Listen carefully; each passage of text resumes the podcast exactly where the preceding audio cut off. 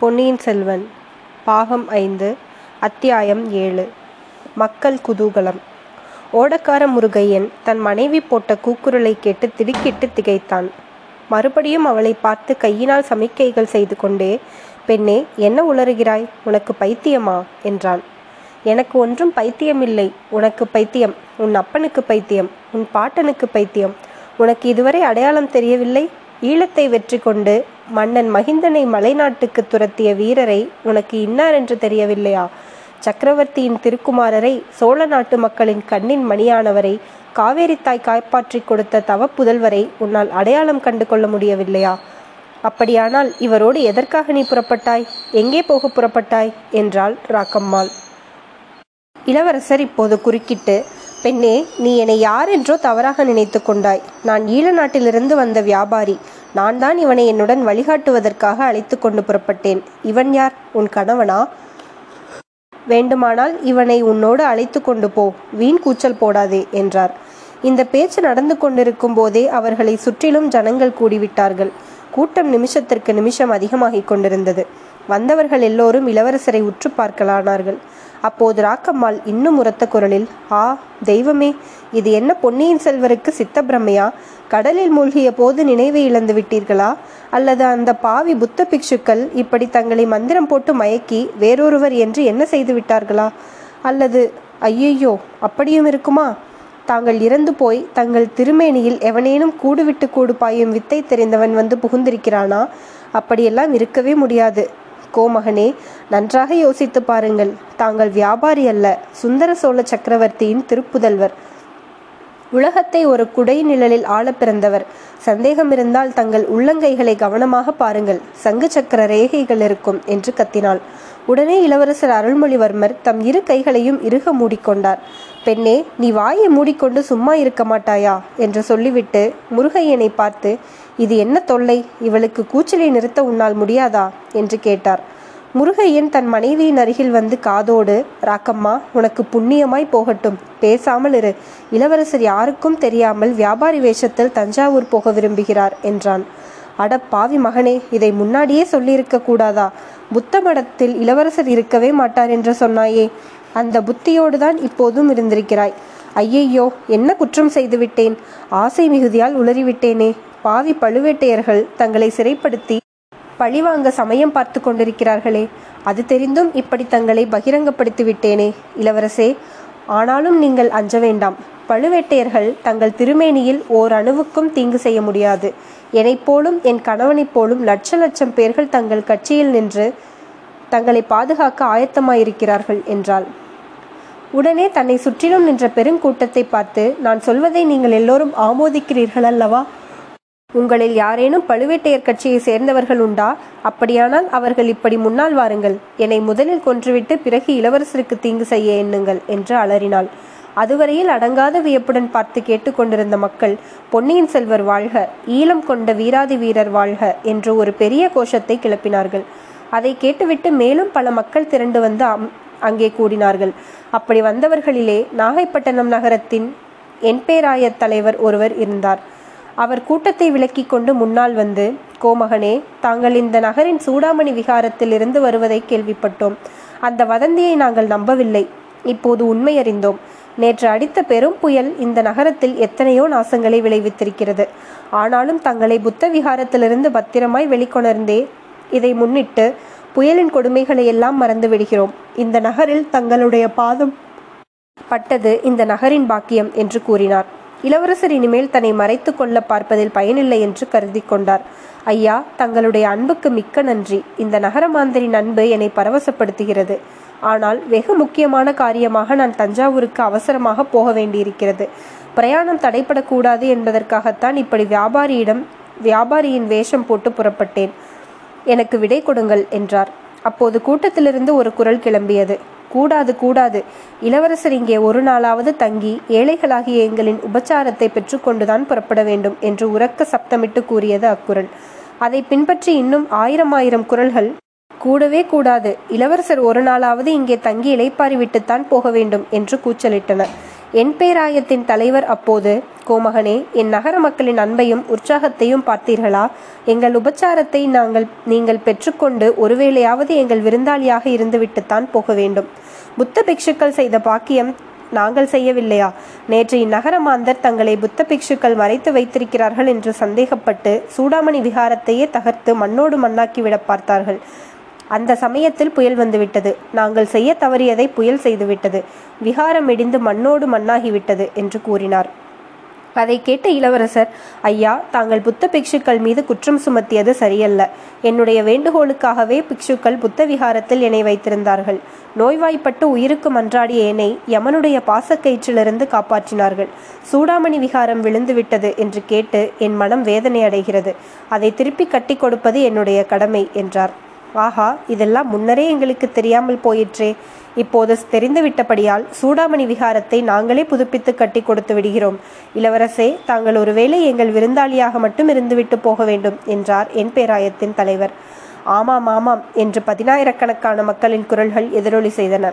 இளவரசே இங்கே தங்குவதால் ஏற்படும் தாமதத்தை சரிப்படுத்திக் கொள்ளலாம். தாங்களோ கால்நடையாக புறப்பட்டிருக்கிறீர்கள். புயல் மழை காரணமாக சோழ நாட்டு சாலைகள் எல்லாம் தடைப்பட்டு கிடக்கின்றன. நதிகளில் எல்லாம் பூரண வெள்ளம் போகிறது. கால்நடையாக சென்று எப்போது போய் சேர்வீர்கள்? தங்களை யானை மீது வைத்து ஊர்வலமாக அனுப்புகிறோம். தங்களுக்கு நாங்கள் அனைவரும் வந்து தஞ்சாவூருக்கே கொண்டு வந்து விடுகிறோம் என்று என்றார் என் பேராயத்தின் தலைவர். அவர் பேசிக்கொண்டிருக்கையில் ஜனங்களின் கூட்டம் மேலும் அதிகமாகிக் கொண்டிருந்தது. இளவரசர் யோசித்தார். காரியம் என்னவோ கெட்டு போய்விட்டது. ரகசியம் வெளியாகிவிட்டது. ராக்கம்மாள் மூடத்தனமாக கூச்சலிட்டு வெளிப்படுத்திவிட்டாள். மூடத்தனத்தினால் வெளிப்படுத்தினாளா? அல்லது வேறு ஏதேனும் நோக்கம் இருக்குமா?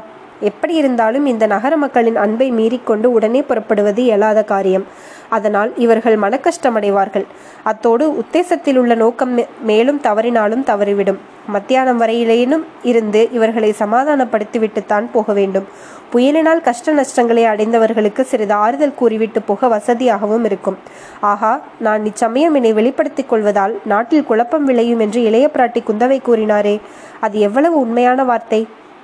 என் தமக்கையைப் போன்ற அறிவாளி இந்த உலகில் யாருமே இல்லைதான். தஞ்சை சிம்மாசன உரிமையை பற்றி பேசுகிறீர்களே. உண்மையில் குந்தவை தேவியை அல்லவா சிம்மாசனத்தில் அமர்த்த வேண்டும்? இவ்வாறு பொன்னியின் செல்வர் சிந்தித்துக் கொண்டிருந்த போது ஜனக்கூட்டம் மேலும் அதிகமாகி வருவதைக் கண்டார். அவர்களுடைய குதூகலமும் வளர்ந்து வருவதை அறிந்தார். புயலின் கொடுமைகளையும் புயலினால் விளைந்த சேதங்களையும் மக்கள் அடியோடு மறந்து விட்டதாக தோன்றியது. எங்கிருந்தோ யானைகள் குதிரைகள் சிவிகைகள் திருச்சின்னங்கள் கொடிகள் பேரிகைகள் எக்காலம் முதலிய வாத்தியங்கள் எல்லாம் வந்து சேர்ந்துவிட்டன. அரைப்பகல் நேரமாவது இங்கே தங்கிவிட்டுத்தான் புறப்பட வேண்டும் என்று இளவரசர் முடிவு செய்தார். என் பேராயத்தின் தலைவரை பார்த்து ஐயா இவ்வளவு மக்களின் அன்பையும் புறக்கணித்துவிட்டு நான் போக விரும்பவில்லை. பிற்பகல் வரையில் இங்கே இருந்துவிட்டு மாலையில் புறப்படுகிறேன். அதற்காவது அனுமதி கொடுப்பீர்களா? என்றார். இளவரசர் தங்கி செல்ல சம்மதித்து விட்டார் என்ற செய்தி பரவியதும் ஜனக்கூட்டத்தின் உற்சாகம் எல்லை கடந்துவிட்டது. குதூகலத்தை வெளிப்படுத்தும் வழிகளை கடைபிடிக்கத் தொடங்கினார்கள். வாத்தியங்கள் முழங்கத் தொடங்கின. ஆங்காங்கே வீதிகளில் கத்தி விளையாட்டு களி விளையாட்டு குறவை கூத்து முதலியவை ஆரம்பமாயின. ஜனங்களையும் அவர்களுடைய குதூகல விளையாட்டுகளையும் கடந்து கொண்டு நாகைப்பட்டினத்திற்கு சோழ மாளிகைக்கு செல்வது பெரிதும் கஷ்டமாயிற்று. எப்படியோ கடைசியில் போய் சேர்ந்தார்கள். மாளிகைக்குள் இளவரசர் சிறிது நேரம் கூட தங்கி இலைப்பார முடியவில்லை. ஏனெனில் அவர்கள் வெளிப்படுத்திய செய்தி அக்கம் பக்கத்து கிராமங்களுக்கெல்லாம் பரவிவிட்டது. ஜனங்கள் திரள் திரளாக வந்து குவிந்து கொண்டிருந்தார்கள். இளவரசரை பார்க்க வேண்டும் என்ற தங்கள் ஆவலை வெளிப்படுத்தி கொண்டார்கள். இளவரசரும் அடிக்கடி வெளியில் வந்து ஜனக்கூட்டத்தினரிடையே சென்று அவர்களுடைய சேம லாபங்களை பற்றி கேட்டார். புயலினால் விளைந்த கஷ்ட நஷ்டங்களை பற்றி அனுதாபத்துடன் விசாரித்தார். தாம் தஞ்சாவூருக்கு போனவுடனே ஜனங்கள் அடைந்த கஷ்டங்களுக்கு பரிகாரம் கிடைக்க ஏற்பாடு செய்வதாக கூறினார். அதை பற்றி ஜனங்கள் அவ்வளவு உற்சாகம் அடையவில்லை என்பதையும் கண்டு கொண்டார். ஜனங்கள் ஒருவரோடொருவர் பழுவேட்டையரையர் அதிகாரத்திற்கு முடிவு ஏற்படுமா? என்று பேசிக்கொண்டதும் அது அவர் காதில் விழுந்தது.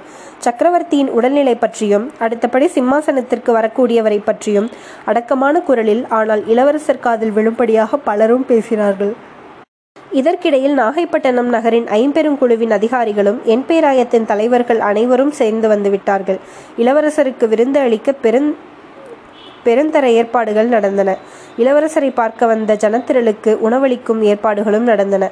புயலினால் நஷ்டமானது போக நகரில் எஞ்சியிருந்த தானியங்கள் எல்லாம் வந்து குவிந்தன. கறிக்காய்களை பற்றியோ கவலை இல்லை. விழுந்த வாழை மரங்களின் வாழைக்காய் குலைகளையும் விழுந்த தென்னை மரங்களின் தென்னை குளங்களை குலைகளையும் கொண்டு ஒரு லட்சம் பேருக்கு விருந்து தயாரித்து விடலாமே. விருந்துகள் முடித்து புறப்பட வேண்டிய சமயம் நெருங்கிற்று. இளவரசர் சோழ மாளிகையின் மேன்மாடத்து முகப்பில் வந்து கைகூப்பி கொண்டு நின்றார். வீதியில் ஒரு பெரிய கோலாகலமான ஊர்வலம் புறப்படுவதற்கெல்லாம் ஆயத்தமாயிருந்தன. இளவரசர் ஏறிச் செல்வதற்கு அலங்கரிக்கப்பட்ட யானை ஒன்று வந்து நின்றது. முன்னாலும் பின்னாலும் குதிரைகள் ரிஷபங்கள் முதலியவை நின்றன. திருச்சின்னங்களும் கொடிகளும் ஏந்தியவர்களும் பலவித வாத்தியக்காரர்களும் அணிவகுத்து நின்றார்கள். மக்களோ நேற்று மாலை பொங்கி எழுந்த கடலைப் போல் ஆரவாரித்து கொண்டு கண்ணு கெட்டிய தூரம் நின்றார்கள். இளவரசர் வெளித்தோற்றத்திற்கு புன்னகை பூத்த முகத்துடன் பொழிந்தார். அவர் உள்ளத்திலோ பெருங்கவலை குடிகொண்டது. பெற்ற தாயை காட்டிலும் பதின்மடங்கு அவருடைய அன்பை கவர்ந்திருந்த ஈழத்து ராணியின் கதியை பற்றி அறிந்து கொள்ள அவர் உள்ளம் துடிதுடித்தது. முருகையன் மனைவியிடம் இன்னும் சிறிது நேரம் விவரம் கேட்டு தெரிந்து கொள்ளலாம் என்று எண்ணியிருந்தார். அவளோ ஜனக்கூட்டத்தில் மறைந்து விட்டாள். முருகையன் மட்டும் முண்டியடித்து கொண்டு இளவரசரை தொடர்ந்து சோழ மாளிகைக்கு வந்து சேர்ந்தான். அவன் மனைவி ராக்கம்மாள் என்ன ஆனாள் என்பது அவனுக்கும் தெரியவில்லை. மற்றொரு பக்கத்தில் இளவரசரை வேறொரு கவலை பற்றி கொண்டிருந்தது. சக்கரவர்த்தியின் விருப்பத்திற்கு விரோதமாக தான் ராஜ்யத்தை கைப்பற்ற விரும்பியதாய் முன்னமே பழுவேட்டையர்கள் சொல்லிக் கொண்டிருந்தார்கள். இந்த ஜனங்கள் செய்யும் ஆர்ப்பாட்டங்களின் காரணமாக அவர்கள் கூற்று உண்மை என்று ஏற்பட்டு விடலாம் அல்லவா? எப்படியாவது இந்த நகர மாந்தர்களின் அன்புச் சுழலிலிருந்து தப்பித்து போனால் போதும் என்று இளவரசருக்கு தோன்றிவிட்டது. இந்த நிலைமையில் அவர் சற்றும் எதிர்பாராத இன்னொரு சம்பவம் நிகழ்ந்தது. ஜனங்களிடம் விடைபெற்றுக் கொள்ளும் பாவனையில் இளவரசர் கும்பிட்டு கொண்டு நின்றபோது ஜனக்கூட்டத்தை விலக்கிக் கொண்டு ஐம்பெரும் குழுவின் அதிகாரிகளும் என்பேராயத்தின் தலைவர்களும் மாளிகையின் வாசலில் வந்து நின்றார்கள். முன்னேற்பாட்டின்படி நிகழ்ந்தது போல் சில நிமிட நேரம் பேரிகை முரசு எக்காலம் முதலிய நூறு நூறு வாத்தியங்கள் கடலொளியையும் அடக்கி கொண்டு ஒழித்தன சட்டென்று அவ்வளவு வாத்தியங்களும் நின்றபோது அப்பெருங்கூட்டத்தில் நிசப்தம் நிலவியது. அச்சமயத்தில் நகர தலைவர்களின் முதியவராக காணப்பட்ட ஒருவர் மாளிகை முன்வாசலில் இருந்த நிலா மேடை மீது ஏறி நின்று கம்பீரமான குரலில் கூறினார். பொன்னியின் செல்வா ஒரு விண்ணப்பம். நாகை நகரையும் அக்கம் பக்கத்து கிராமங்களையும் சேர்த்த ஜனங்களின் சார்பாக ஒரு கோரிக்கை. சக்கரவர்த்தியின் உடல்நிலையை பற்றி நாங்கள் அனைவரும் கவலை கொண்டிருக்கிறோம். அதை போலவே நாங்கள் கேள்விப்படும் இன்னொரு செய்தியும் எங்களுக்கு கவலை தருகிறது. பழுவேட்டையர்களும் பல சிற்றரசர்களும் சேர்ந்து சக்கரவர்த்திக்கு பிறகு மதுராந்தகத்தேவருக்கு முடிசூட்ட தீர்மானித்திருப்பதாக அறிகிறோம்.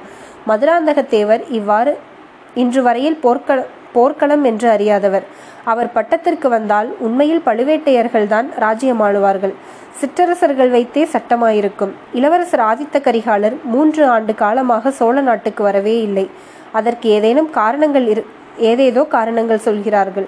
அவருக்கு மகுடம் சூட்டிக்கொள்ள விருப்பமில்லை என்று கூறுகிறார்கள். அப்படியானால் அடுத்தபடி நியாயமாக பட்டத்திற்கு வரவேண்டியவர் யார்? சோழ நாடு தவம் செய்து பெற்ற புதல்வரும் காவேரி தாய் காப்பாற்றி கொடுத்த செல்வரும் ஈழம் வென்ற வீராதி வீரருமான தாங்கள்தான். மக்களே நான் கூறியது உங்களுக்கெல்லாம் சம்மதமான காரியமா? என்று அந்த முதியவர் சுற்றிலும் நின்ற ஜனத்திரளை பார்த்து கேட்கவும் எட்டு திசையும் நடுங்கும்படியான பேரொளி அக்கூட்டத்திலிருந்து எழுந்தது. ஆம் ஆம் எங்கள் கருத்தும் அதுவே என்று பதினாயிரம் குரல்கள் கூறின. அதைத் தொடர்ந்து கோஷித்தன. இவ்வளவு கோஷங்களும் சேர்ந்து உருத்தெரியாத ஒரு பெரும் இறைச்சலாக கேட்டது. மறுமொழி சொல்வதற்காக இளவரசரின் உதடுகள் அசையத் தொடங்கியதும் ஏதோ மந்திர சக்தியினால் கட்டுண்டு அடங்கியது போல் அந்த பேரிரைச்சல் அடங்கியது. ஐயா நீங்கள் எல்லோரும் என்னிடம் கொண்டிருக்கும் அன்பை கண்டு ஆனந்தப்படுகிறேன். ஆனால் அந்த அன்பை நீங்கள் காட்டும் விதம் முறையாக இல்லையே.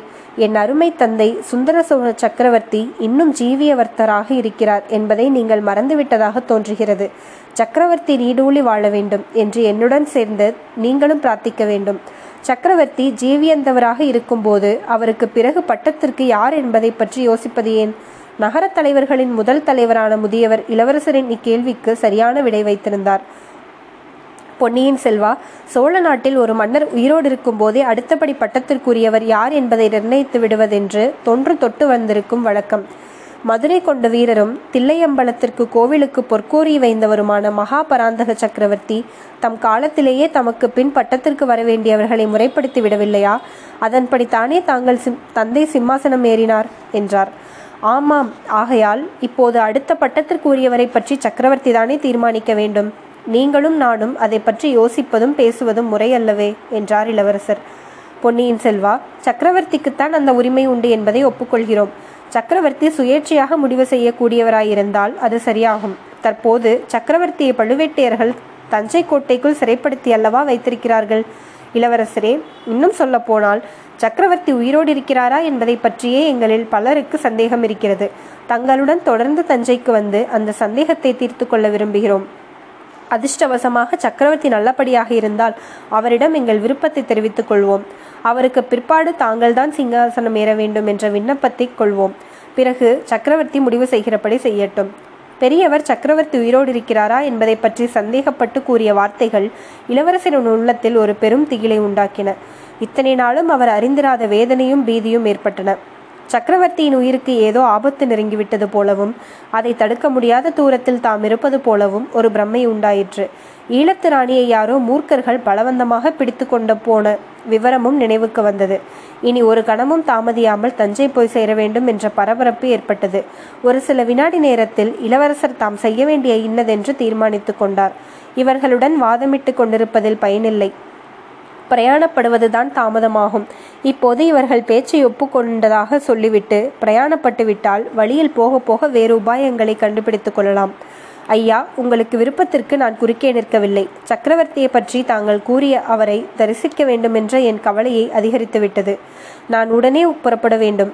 தாங்களும் சக்கரவர்த்தியை தரிசிக்க விரும்பினால் தாராளமாக என்னுடன் வாருங்கள். பட்டத்து உரிமையை பற்றி சக்கரவர்த்தி என்ன சொல்லுகிறாரோ அதை கேட்டு நாம் அனைவரும் நடந்து கொள்வோம் என்றார். சிறிது நேரத்திற்கெல்லாம் இளவரசர் யானை மீது ஏறிக்கொண்டு பிரயாணப்பட்டார். ஆயிரக்கணக்கான மக்கள் அடங்கிய ஒரு மாபெரும் ஊர்வலம் தஞ்சையை நோக்கி புறப்பட்டது. போக போக இளவரசருடன் தொடர்ந்த ஊர்வலம் பெரிதாகிக் கொண்டே இருந்தது.